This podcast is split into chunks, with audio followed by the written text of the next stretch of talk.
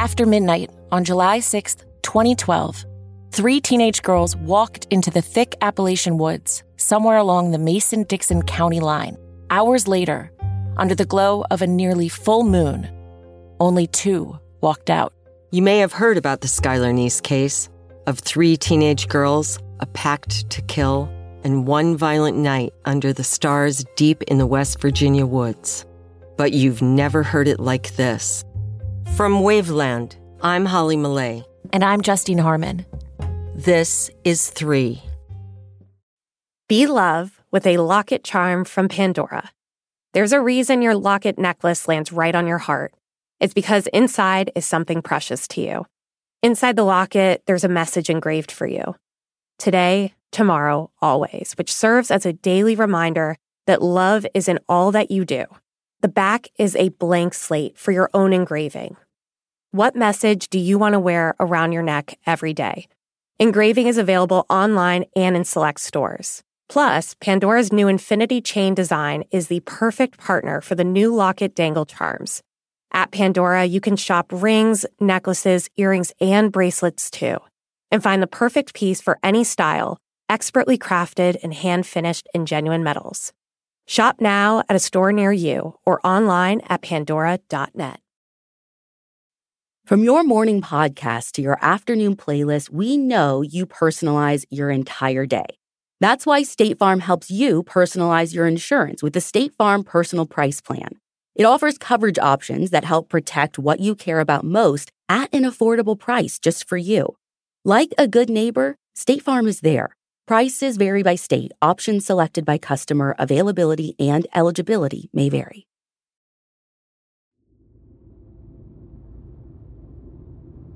Our cards this week are Stewart Simmons and Margaret Walden, the Ace of Diamonds and the Ace of Hearts from Colorado. With the help from the lead detective, I'm going to tell you the bizarre tale about these two people who were murdered in the 80s and went unidentified for almost 30 years. And now, law enforcement needs your help to find their killer. I'm Ashley Flowers, and this is The Deck.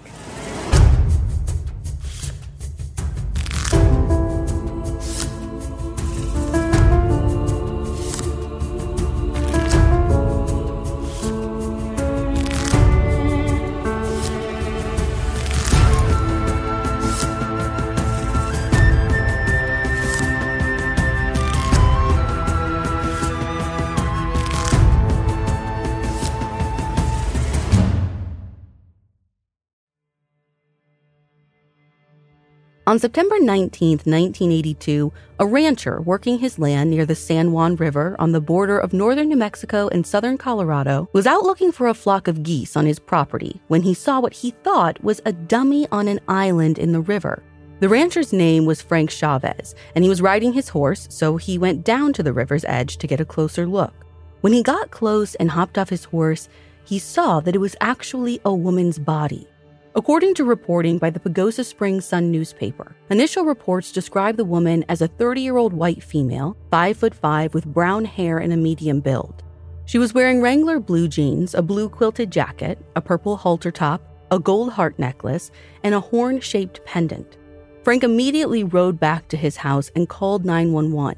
When officers arrived, they realized they had a jurisdictional issue on their hands. No one could tell for sure if the body was in New Mexico or Colorado, because that area of the San Juan River could be in either state depending on where you're standing. But they ultimately decided the woman's body was a few yards over the New Mexico state line, so it was taken there for autopsy. The New Mexico office of the medical investigator ruled it homicide by strangulation, but there was no ID with her to help them identify the woman. From the autopsy report, investigators learned that she was partially decomposed and still had some skin and clothing on her. When they searched her pockets, they found a piece of paper with a woman's name and a Farmington, New Mexico phone number written on it. Unfortunately, when police called the number, the lady who answered couldn't provide them with any information about the woman they had found. She also couldn't recall any reason that her name and phone number would end up in a dead woman's pocket. According to all of the research material we could find, this woman from Farmington was cleared as a suspect pretty quickly. Authorities sent out the usual bulletin with the Jane Doe's information on it to drum up leads, but not much came in.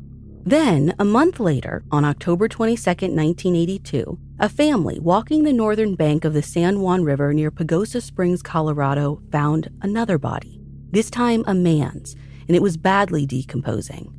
He was about a mile further down the river from where Jane Doe had been discovered a few weeks before. He was fully clothed, wearing corduroy pants, Converse tennis shoes, and a t shirt with the words Lazy Bee Guest Ranch written on the front breast pocket. The man was classified as a John Doe because he also had no ID on him.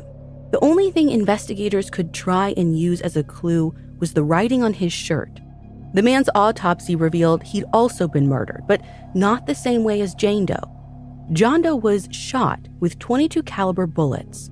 The medical examiner determined that his ribs were likely broken before he was shot, indicating he might have been in a fight shortly before his death. Right away, police wondered if the murders were connected, but it wasn't until they released sketches and started interviewing people around town that they got their confirmation. Some locals told police that they'd seen a man and a woman together at bars and restaurants in the area, but nobody knew their names. Because of state line jurisdictional issues, any hope to find out who Jane and John Doe were or who killed them was bleak.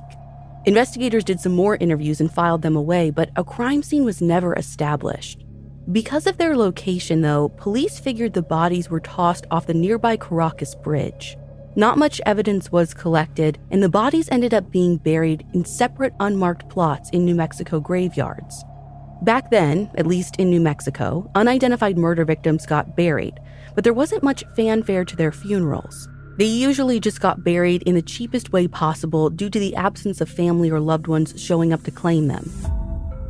Decades passed and the John and Jane Doe's cases went cold. That is until 2008, when in Pagosa Springs, Colorado, a retired drug enforcement agent named George Barter was considering getting back into detective work. George had heard stories about the bodies that were found in the San Juan River decades before, and he wanted to take a crack at solving the case. I got sort of, I don't know if it was obsessed, but I lay awake at night thinking about these two kids under the bridge and thinking about how to walk into the sheriff's office and say, hey, I want to work on this. As luck would have it, George's wife Jennifer got a job as an office manager at the Archuleta County Sheriff's Department. And after advising the department on some drug raid cases, George got recertified as a law enforcement officer and agreed to become the sheriff's second detective on one condition. I says, All right, but I want, want to work on the cold case. And he's like, uh, What cold case? George didn't realize just how little work had been done on the 1982 John and Jane Doe case that was 26 years old by that point. Um, we started hunting around for this cold case and they couldn't find anything. They couldn't find a file. They looked in their archives. They looked in the basement in old boxes. They looked in the storage room that they couldn't find anywhere. George took on new murder cases and another cold case while he kept looking around for some sort of file on the San Juan River Jane and John Doe. And then one day, thanks to his wife, he caught a lucky break. There was an old office that had been unused. It had been the patrol captain's office, and they were cleaning it out to make it into a file room. And in the back of a cabinet there, they were going to haul off was a little brown folder. And my wife ran into the office in my detective office with this folder and says, Is this what you're looking for? And it's tiny, you know, but it was about that case. And it gave me a really good start. Inside the folder were initial scene reports for both Jane and John Doe, which included their initial autopsy reports from New Mexico and some interviews with witnesses. It was the beginning of how complicated this thing became.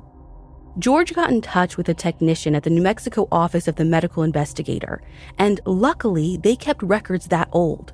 The investigator sent George the full autopsy files, but when he asked about the possibility of doing new DNA testing to try and identify the victims, the lab tech had some unexpected news.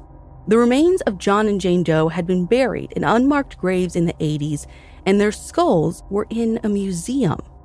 Now, if you think the fact that their bodies were buried but their skulls weren't sounds weird, that's because it is. And I'm like, why? And he says, well, turns out while we had the skulls and we're trying to do facial reconstructions, they buried the remains of the two bodies and we didn't really want to dig them up. So we archived the skulls with other historic bones found in New Mexico. And I asked him, would you go get them? And he went and got them. And so I said, well, this is pretty cool. Can we do two things have new facial reconstructions done and submit them for DNA? He says, I'll take care of that. While George was holding out hope for science to do its thing with DNA, he got busy investigating. Knowing he might get DNA hits on the skulls gave him new motivation. After going back through the old reports, he pieced together information about a bus being the possible crime scene. And thanks to media attention about him reopening the case, he got a new tip about a fight that actually went down at that bus. So George developed a pretty good idea of where he believed John and Jane Doe had been murdered. I find out where I think, where we believe the crime scene was. It was in a bus, actually, in New Mexico. And I had looked all over down there for it. I didn't really know where it was. I'd driven down there hours, days, you know, trying to find where this thing was. That area of New Mexico and Colorado is rural and vast. There's more forest and reservation land than anything, and populated towns and cities are few and far between. But George and a New Mexico state police officer eventually found the bus. It had been abandoned and was sitting in a field in New Mexico for what locals told them had been nearly three decades. So, based on what George had put together, he really thought that this was the initial crime scene. So, he applied for and got a search warrant. When he finally got inside, though, the bus was a mess. Back there where the stove was knocked over, there was still some bricks. The stove might have gone on. We find blood, what we think is blood. George and the state investigator did a field test on the area of carpet inside the bus that had the dark stain on it, and it came back positive for blood. They also found four spent 22 caliber cartridge casings in the bus. So, knowing that John Doe was killed with a 22, they bagged up the shell casings as evidence. And for the first time in 28 years, the San Juan River John and Jane Doe double homicide had some physical evidence. The only problem was George had a really hard time finding a crime lab in Colorado that would actually test the evidence. Well, that ends up being a mess because of the hantavirus. CBI laboratories are like, we ain't touching that hantavirus. You don't bring that in our laboratory. It takes us months to, for, to get someone to take the stuff and process it. Because the bus had sat abandoned in a field for so long, its only residents had been mice. And in that part of the West, hantavirus, a disease that's spread by rodents, is a real concern. George and other investigators even wore Tyvek suits to execute the search warrant, anticipating the virus might be present. So that seriously delayed the new pieces of evidence being tested. But finally, an FBI lab agreed to do it. When the results came in, the lab told George that the blood was most definitely human blood, but any further testing beyond that was impossible because it was too old. But the shell casings? They came back as a likely match to the bullets that had been found in John Doe during his autopsy. George felt good about the progress of the case, but then he got some not so good news. The victims' skulls weren't producing any DNA results. I think we submitted their skulls three times. And when it finally came back the third time from the FBI, they said, you know, we don't think we'll ever get any DNA from these skulls. Because of how facial reconstruction was done in the 80s, and because the skulls were in a museum all those years, it's likely that they had been boiled, George said. So there was no DNA left on them. That meant George needed to get access to the rest of Jane and John Doe's remains if there was going to be any hope of figuring out who they were. George got a court order to do an exhumation of John Doe first, and thanks to detailed autopsy records, they sort of knew where to look. But actually finding the right grave proved to be challenging. He said he's the 11th grave from the southeast corner of the county graveyard. So the county graveyard's in the back of a commercial graveyard. It's just sand, tumbleweeds, grass. The markers are basically a brick with a John Doe or Jane Doe on it. Cemetery workers said they preferred to do the actual digging because they had a backhoe that would be able to get the first few layers up. After that, investigators did the last little bit of digging by hand with shovels until they finally brought up a body bag. But there was a problem. They opened the body bag up and going, "Well, that's not him. No way. That's that's not uh, our John Doe." And, and everybody's arguing with me, you know, like the cemetery, no, this is the 11th grave. This is where positive. And I said, no, I can tell you why, because there's a skull in this, in this bag. And we have the skulls. They're not with the body. George said they had to get another court order and another because they dug up two more of the wrong John Does.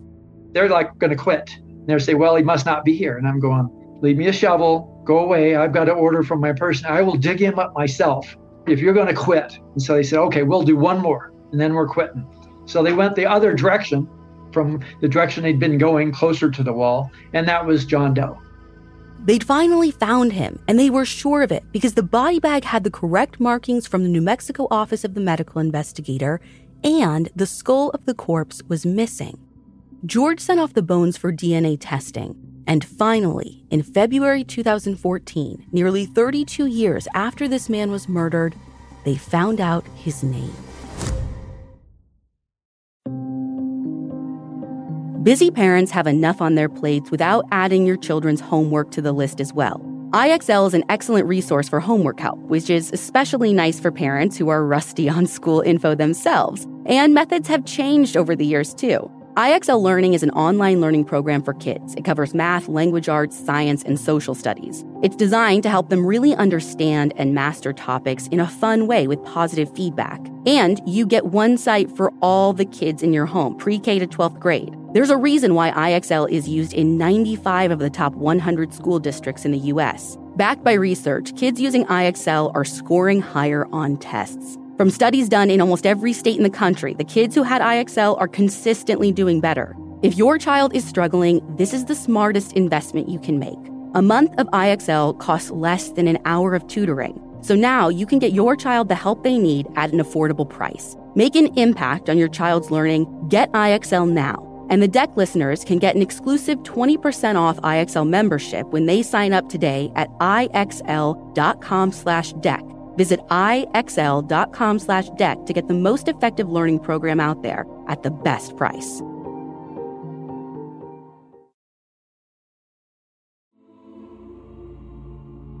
John Doe was a 20 year old sailor who'd gone AWOL from the U.S. Navy. His name was Stewart Eric Simmons. I had spent hours and hours and hours on these websites trying to find victims to go with my unidentifieds, you know, missing people no, his name never came up. It never came up. There was an interesting reason why his name had never come up, and it wasn't for a lack of trying on Stewart's family's part. Back on June 7, 1982, in the North Atlanta suburb of Roswell, Georgia, Joanne Simmons was home feeling a little anxious because she had just gotten a call from her 20 year old son, Stewart, who was at a U.S. Navy base in San Diego, California. He'd hung up but told her he'd call right back. But the minutes were dragging on, and he wasn't calling. Those minutes turned into hours, and Joanne was now reaching her breaking point.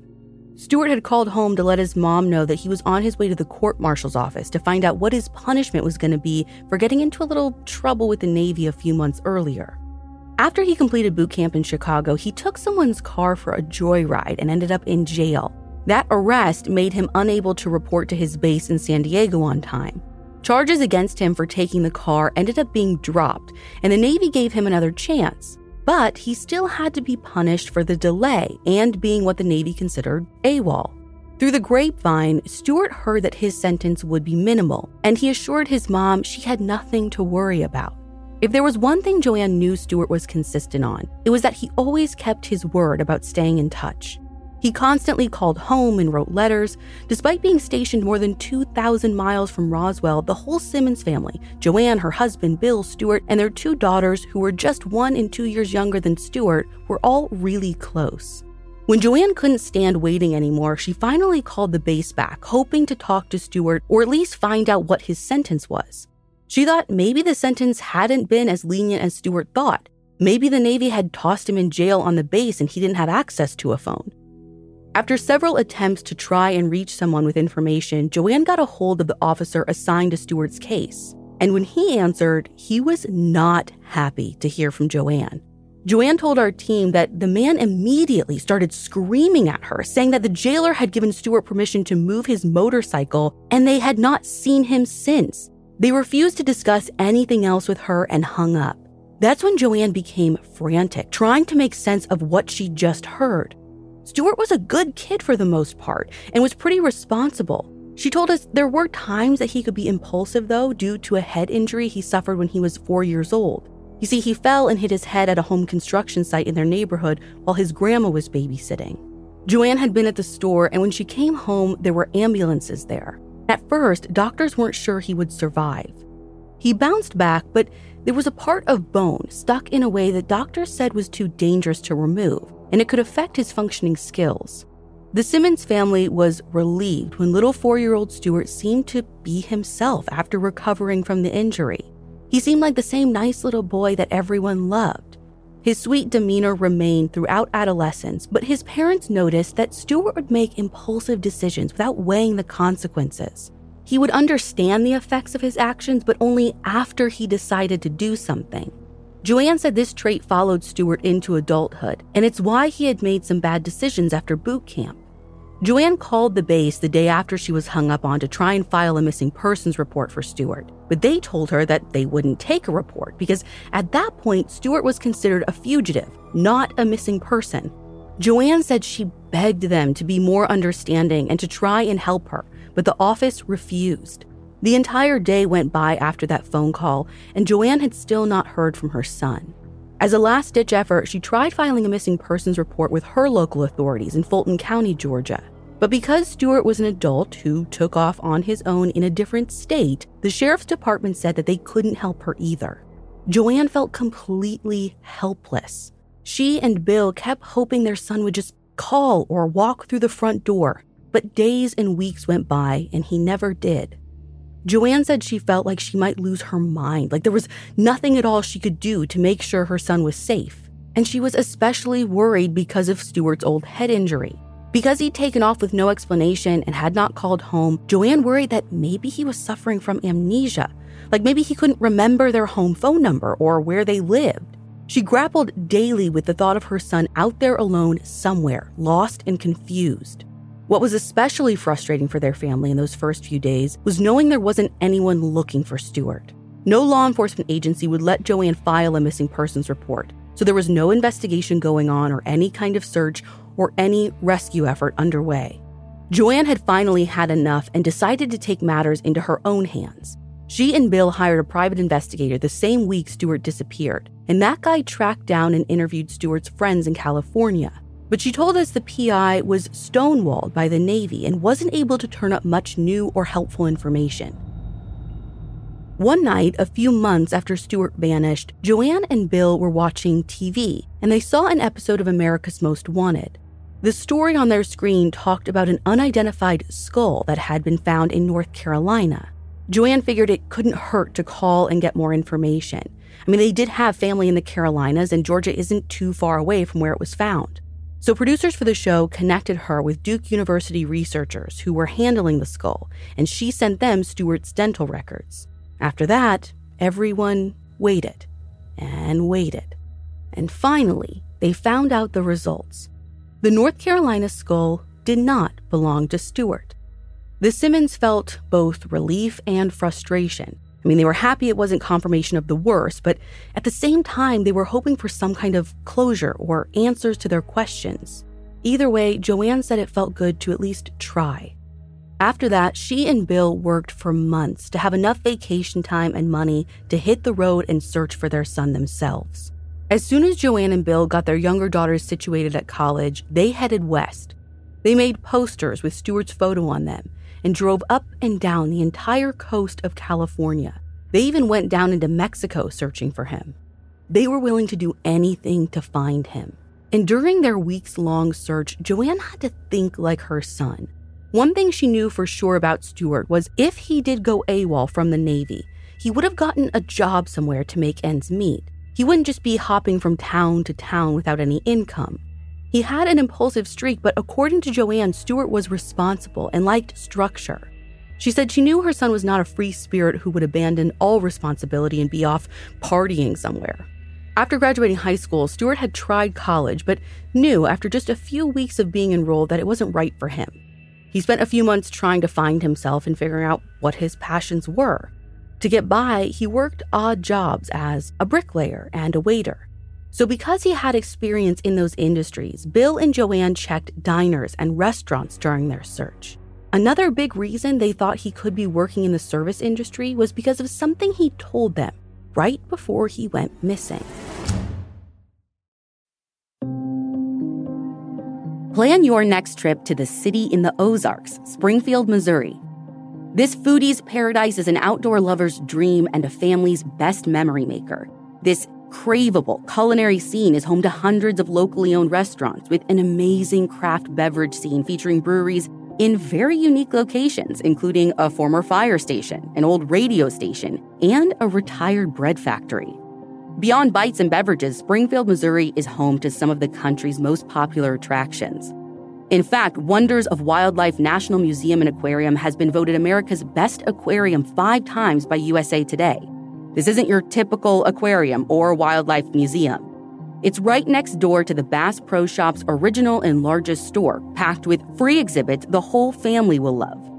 There is even more to explore outside in Springfield, Missouri. Get lost in the great outdoors and experience the many parks and trails. Water lovers can float, boat, and kayak the nearby waterways or travel deep into some of Missouri's oldest and most breathtaking caves. Start planning your next adventure by visiting springfieldmo.org to plan your trip today. Produced in cooperation with Visit Missouri. Apple Card is the perfect cashback rewards credit card. You earn up to 3% daily cash on every purchase every day. That's 3% on your favorite products at Apple, 2% on all other Apple Card with Apple Pay purchases, and 1% on anything you buy with your titanium Apple Card or virtual card number. Visit apple.co slash card calculator to see how much you can earn. Apple Card issued by Goldman Sachs Bank USA, Salt Lake City branch, subject to credit approval. Terms apply. Stewart's dad, Bill, said Stewart called home from San Diego in the weeks leading up to his disappearance and told them that he was dating a woman he really liked named Margot. During their conversation, Stewart had mentioned that Margot was a waitress, and she was quite a bit older than him 20 years older, to be exact. Joanne and Bill laughed when Stewart told them that because that meant Margot was their age, but they kept an open mind to the relationship and didn't lecture him. From what they could tell, their son was happy with this woman, and that's all they ever wanted for their kids. Despite their best efforts, though, and scouring the coastline for weeks, looking in restaurants, Bill and Joanne came up empty handed. In the years that followed, Joanne became an amateur sleuth in her spare time. As the internet came about, she would search coroners' websites and look at photos of missing and unidentified people, hoping one day she would see her son's face. What she couldn't imagine, though, was that hundreds of miles away, in Colorado, the answers that she'd been searching for for so long were waiting with George Barter. In 2014, after George got his positive ID on John Doe, he called a detective in Roswell, Georgia to notify Joanne and Bill Simmons that their son had been found. They called me a few minutes later and were able to get him home to his parents. It had been 32 years since Joanne and Bill Simmons last heard from Stewart, but they never gave up hope that one day they would learn what happened to him. They'd always wished that he would eventually just walk through their front door and explain that the last few decades had just been some kind of wild mix up, but they knew deep down for a long time that he was dead. They were in their late 70s and they were relieved to finally learn the truth before they themselves passed. And they came out, they wanted to see where he had lived his last few weeks. Meeting Stewart's parents opened a lot of doors for George. Six years of hard work had finally paid off, and he could tell that they were grateful to have some answers. Learning Stewart's identity also provided clues as to who Jane Doe might be.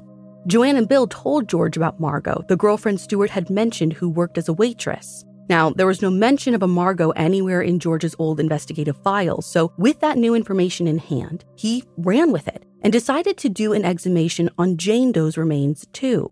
But first, he had to find them. George tracked down the Catholic priest who buried Jane Doe in an Espanola, New Mexico cemetery in the 80s. The priest told George on the day of her burial he was the only one there besides the gravedigger. But he thought he remembered where they buried her despite there being no markings, no cross, no plot number, or anything. The priest took George and a New Mexico FBI evidence recovery team to the graveyard and pointed to an area he thought Jane Doe was laid to rest but the father's memory was off. And they sort of dig post holes around, seeing if they can bring up a body bag because we knew she was buried in the body bag. And um, they find nothing. And, and we're, we're failing on, on finding Jane Doe. I mean, it's just awful. George was about to give up when he went back to the church to see if he could find anyone else who better remembered where the unidentified woman had been buried. He thought maybe a longtime member of the congregation who donated to the burial at the time might remember more specifics. When he got there, another priest intercepted him and insisted they pray about it. But George was skeptical and honestly kind of annoyed.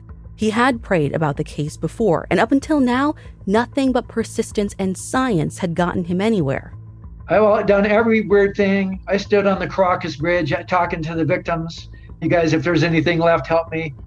George agreed to pray with the priest, and when he left the church about 15 minutes later, he called a local officer in New Mexico who he'd gotten to know, just as a courtesy to let him know that he'd be continuing to poke around the graveyard in their jurisdiction that weekend.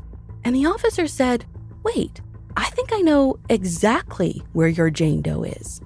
Turns out this officer and his cousin had been digging a grave for their grandparents years before and accidentally discovered an unmarked grave. He says, when we we're digging that grave, we broke into a body bag next to it. And I bet that is your victim. And it was. George checked the bag, and it had the right markings of the office that did Jane Doe's autopsy. And the corpse was missing a skull. They sent off Jane Doe's remains for testing, and it was immediately clear that she was going to be harder to identify because there was no hit in CODIS, a national database for DNA. Then one day in 2014, someone contacted George, and it changed everything. One day I get an email from a person, and it's a it's an amateur sleuth guy, and there's people that just get on those networks and try to connect them. And he says, "I think your victim might be Margaret Walden from California. And here's why. And I look at it and I'm like, oh, yeah.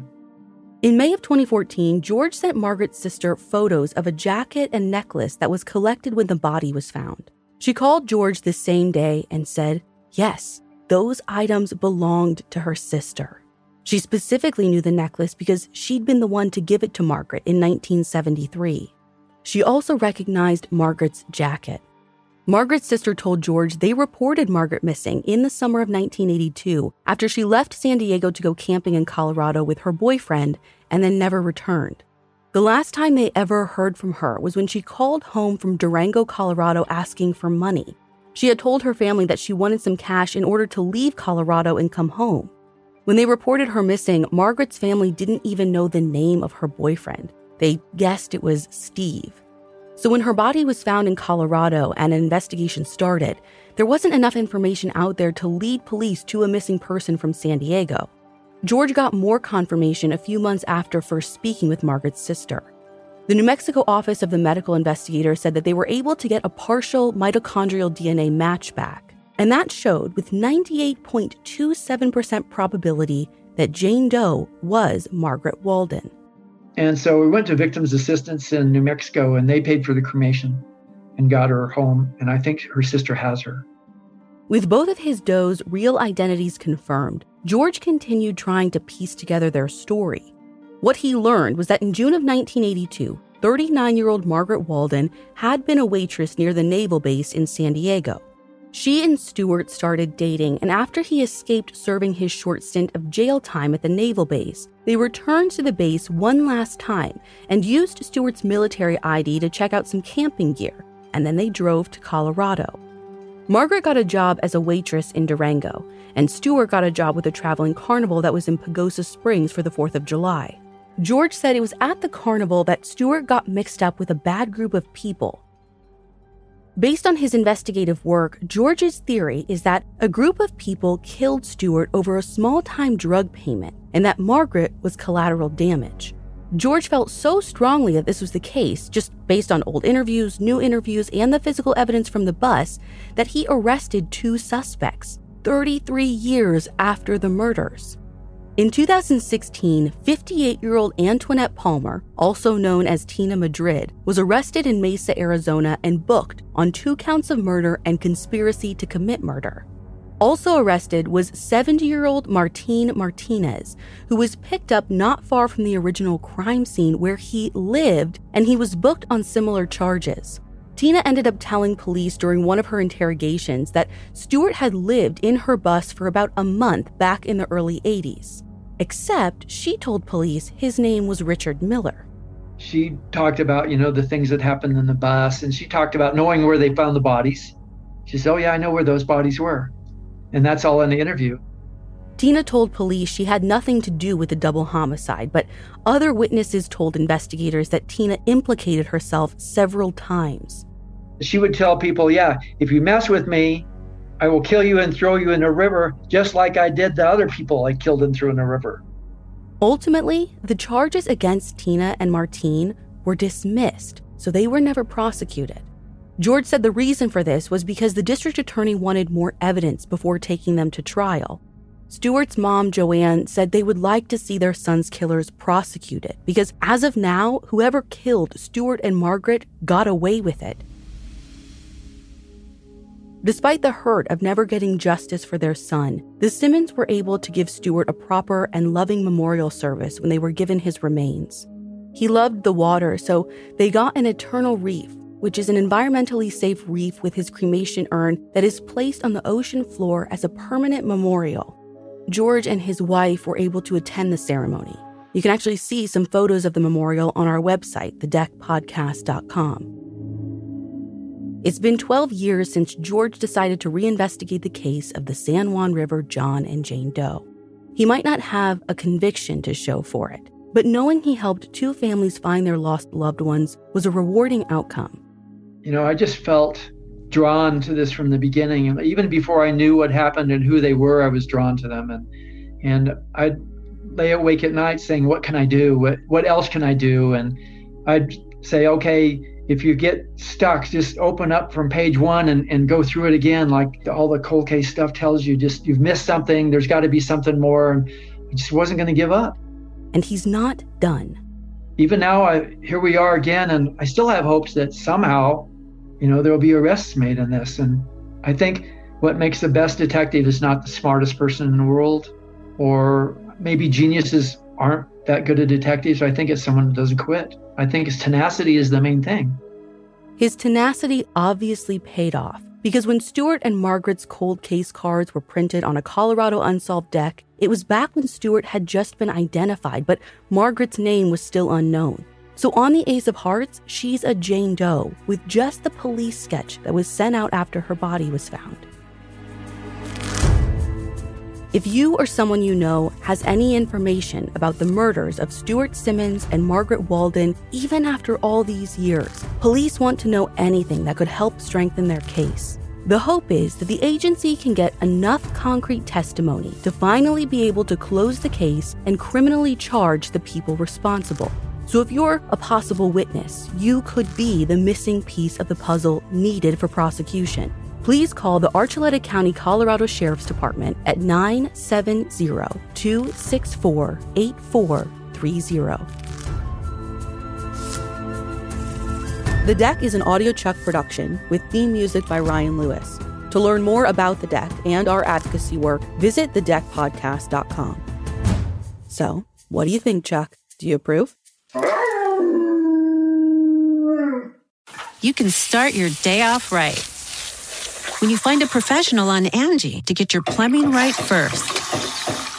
Connect with skilled professionals to get all your home projects done well. Visit Angie.com. You can do this when you Angie that.